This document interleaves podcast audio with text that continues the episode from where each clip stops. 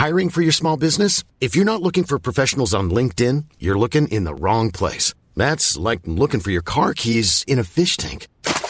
LinkedIn helps you hire professionals you can't find anywhere else, even those who aren't actively searching for a new job but might be open to the perfect role. In a given month, over 70% of LinkedIn users don't even visit other leading job sites. So start looking in the right place. With LinkedIn, you can hire professionals like a professional. Post your free job on linkedin.com slash people today.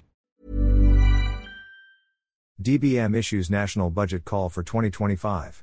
The Budget Department has started the process of crafting the 2025 government spending program, last week issuing the annual budget call detailing guidelines for the formulation and submission of agency proposals. National Budget Memorandum 149, signed by Budget Secretary Amenah Pangandaman, states the following as spending priorities for next year. Socioeconomic issues such as high food and fuel prices, and scars that the pandemic has left. Infrastructure investments.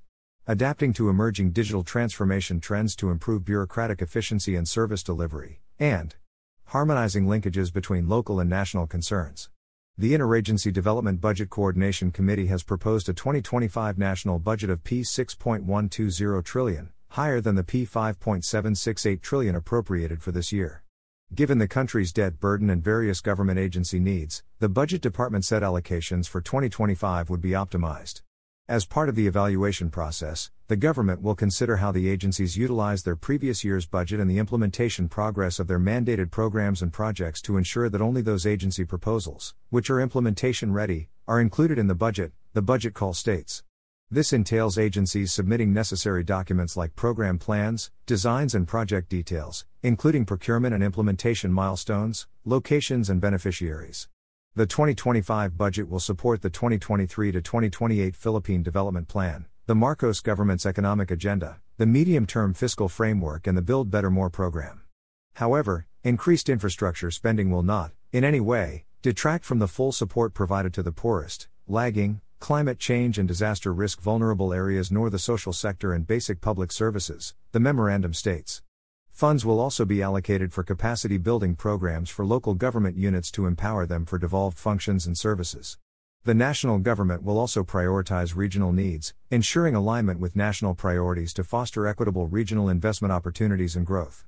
TIHI National Government's FY, fiscal year 2025 budget shall provide funds for agencies' regional programs which are responsive to the needs of the poorest, disadvantaged, and lagging LGUs, local government units, the directive states.